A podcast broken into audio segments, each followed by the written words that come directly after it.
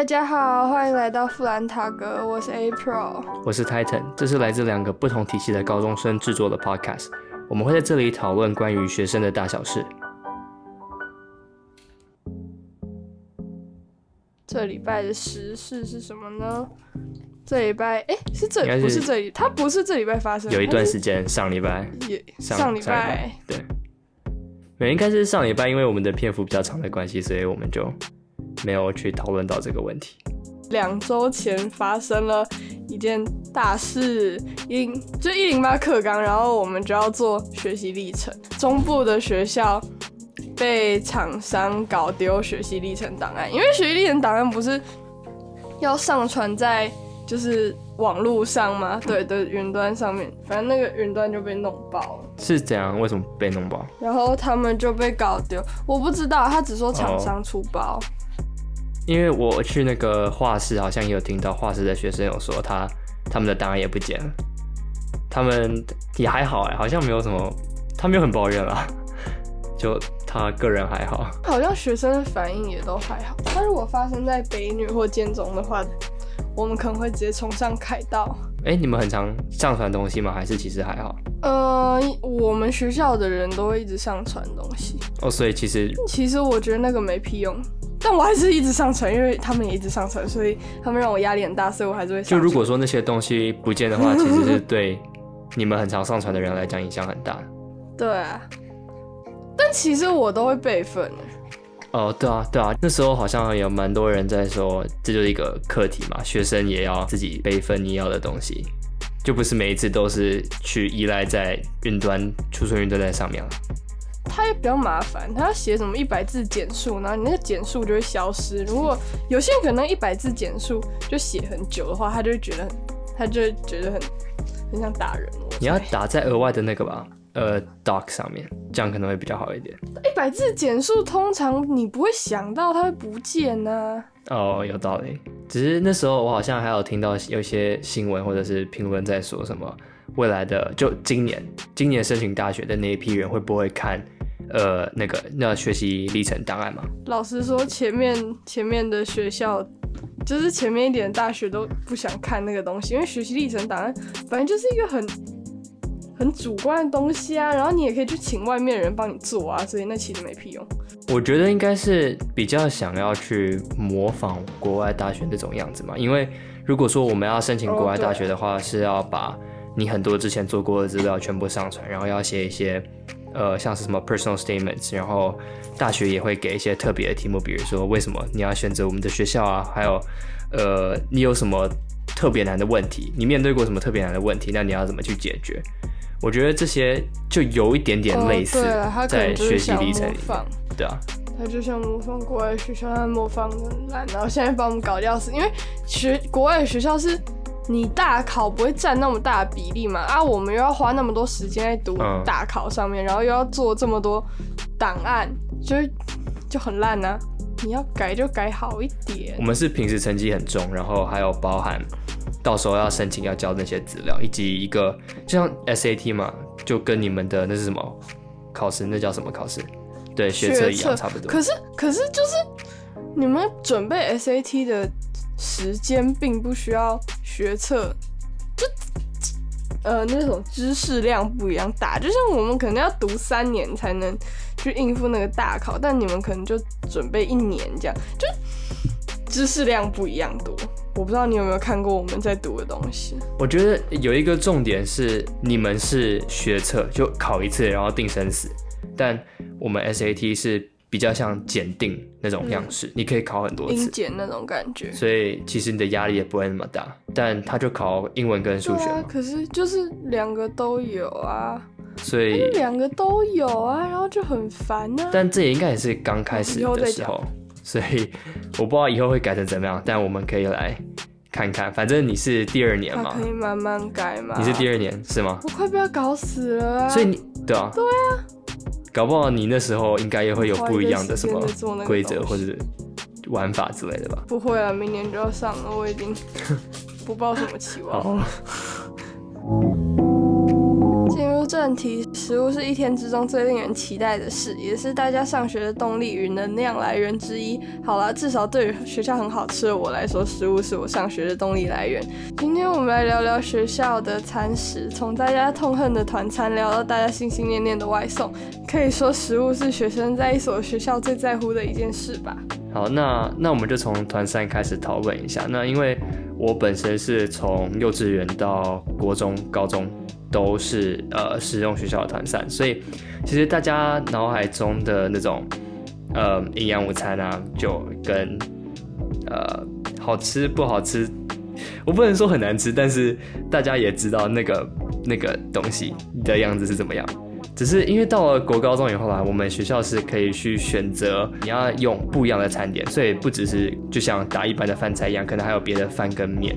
那在现在好像也是，哎，学校也开始慢慢推动那种食用有机食材嘛，所以其实好像国中小学好像连高中都是不能使用机改食品的，学校也会帮我们。准备一下餐盘跟碗之类的就餐具，那我们只要带筷子啊、汤匙，所以其实我觉得是算蛮方便的，就对我们上学的学生来。没有，你们学校团餐是好吃的，你们没有吃过地狱团餐。我们现在在讲的是地狱团餐，我们要讲的是地狱团餐，就有些团餐真是非常的恶心，然后你还要去抬餐，你就把它抬到班上，然后还要再抬下去，然后那个食物里面食物都已经烂掉了。还要用自己的碗去装，然后就就很恶心。然后他那个水果都是什么一整颗，就超恶，我真的不懂。没有，我觉得要应该说他有他有他自己的好，跟他有自己的不好。但我们以他的优点来讲好了。那其实团餐的话会比较有营养上的搭配，就可能会有营养师啊，或者是一些外包的厂商，然后来做每一餐的营养搭配。相对来讲，学生也不用花那么多的心思在想说我今天的。午餐要吃什么东西，或者是我要怎么取得我的午餐？但就像缺点，刚刚 April 也有提到，品质真的参差不齐嘛。有可能你今天的还不错，然后隔天的就非常的糟糕。也要看学校的那个厂商，反正就你们学校的那个团餐是好的，但是我国中很烂，我们学校团餐就很烂，然后他们的水果也都超恶心。他就给你一整颗苹果之类的，就它不好吃，它不好吃，然后就是对，它水果也是一个谜。但我觉得应该说，以对就比较年轻，比比较年轻、比较小的学生来讲的话，这可能是比较好的方法。不然怎么可能？怎么可能叫那种国小学生或国中学生去呃外面买东西？到时候买一买，不知道有没有回来。那以前确实团膳这一个问题，就导致剩下蛮多的食物。台北市餐和食品同业工会他们的调查，在二零一五年的时候，他们剩下来的食物其实有到十公吨。那这个量确实是蛮大的。一部分的问题是在于学生真的不太喜欢吃那些营养午餐。而且学校的菜都苦苦的。到现在来讲的话，其实根据这个报告啦，在二零一七年的时候，剩下的量已经减至二到三公吨。所以我觉得团膳在这个方面确实有尽力，政府应该是有在去做改善的。只是为什么对于学生来讲，我们还是会觉得说团膳在我们印象中是不如预期的。就学校有时候会煮一些很奇怪的东西，然后那个菜都一送到口中的时候就已经黄掉。他是外包公司，他之前也他他也会提供别的学校。其实大部分学校的团膳公司都蛮烂，只是你没有吃过而已。就上了上了国中之后，那个真的很恶心。就你每天不会想吃饭。我那时候我每天吃的话，我就是汤加饭，就就这样。因为我觉得其他菜真的很饿，所以就。就对，我觉得它可以改进，它可以改进，它可以改进，它有很多东西可以改进啊。哦，而且有一点就是很贵，它一餐要七十五块。有，好，比如说我们来讲，如果说是以弱比较弱势的学生，或是比较偏乡那种地区的话。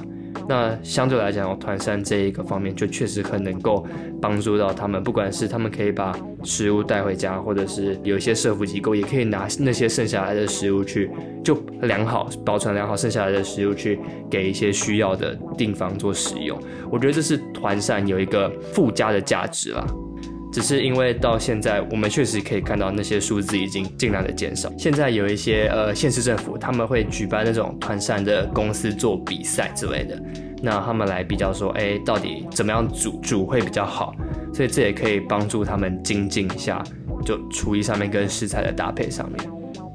而且我只我看了一个报道，就是而且我觉得他应该蛮实际，就是你不知道去组团扇的那些人到底是什么，他们到底会不会煮饭或什么的，因为我看到有就是呃那些员工不够专业啦，总总之就是那些员工不够专业，你也不知道那些人到底是谁在煮这些饭，然后他们处理的细节到底是什么。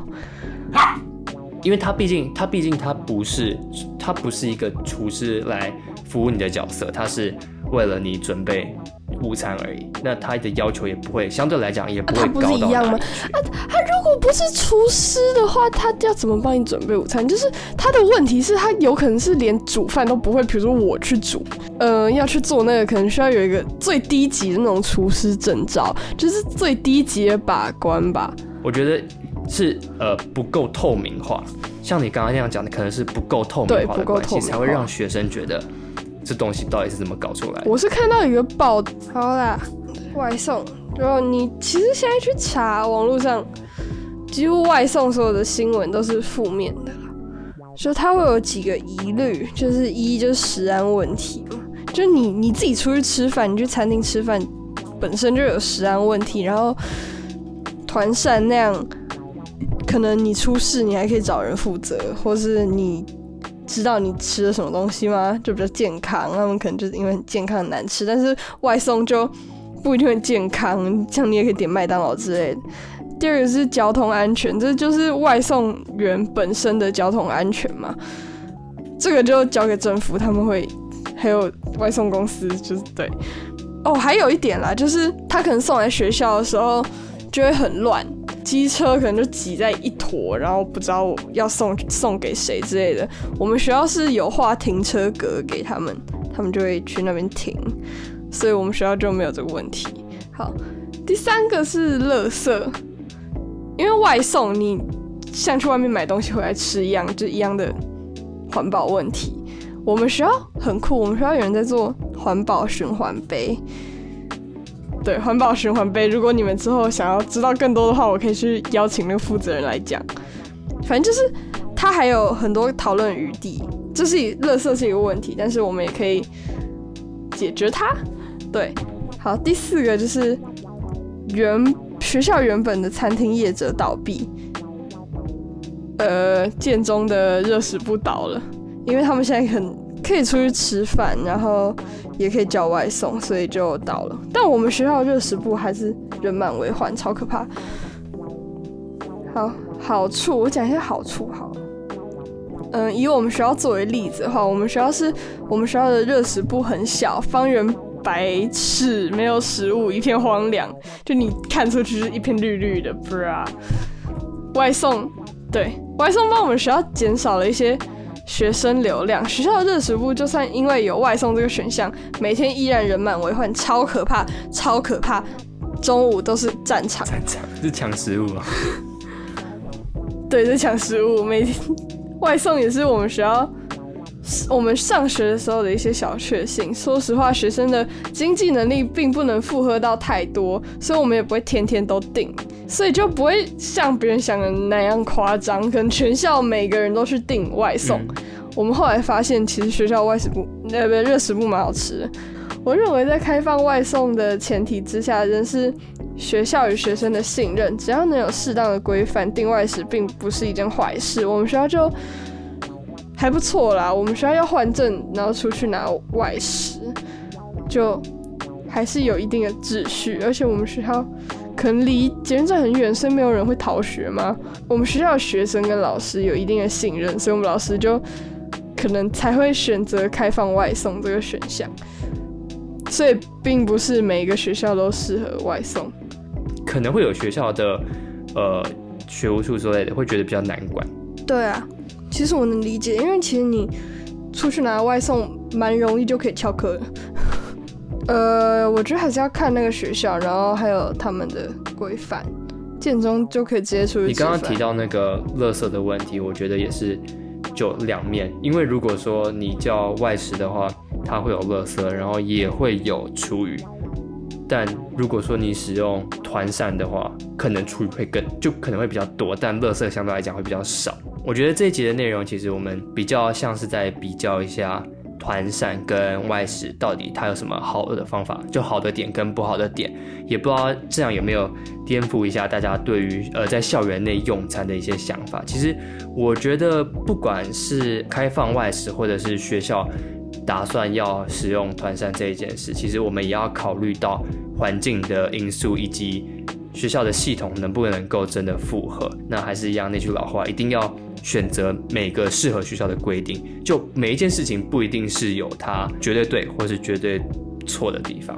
其实我们应该要从更多的方向去讨论到，到底我们现在使用的这个选项、这个决定是不是真的符合。我们的需求，然后能不能最终达到我们的目标？好，其实我们学校一开始在开放外送的时候，也有蛮多争议，然后蛮多问题，后来是慢慢修才比较好一点。我觉得是真的，你要去实做以后，你才可以真的确定说，好，这些问题是存在，那我们该怎么样解决它，并不是我们要一直批评他说这个不好，这个不好，所以我们不应该要做这样子。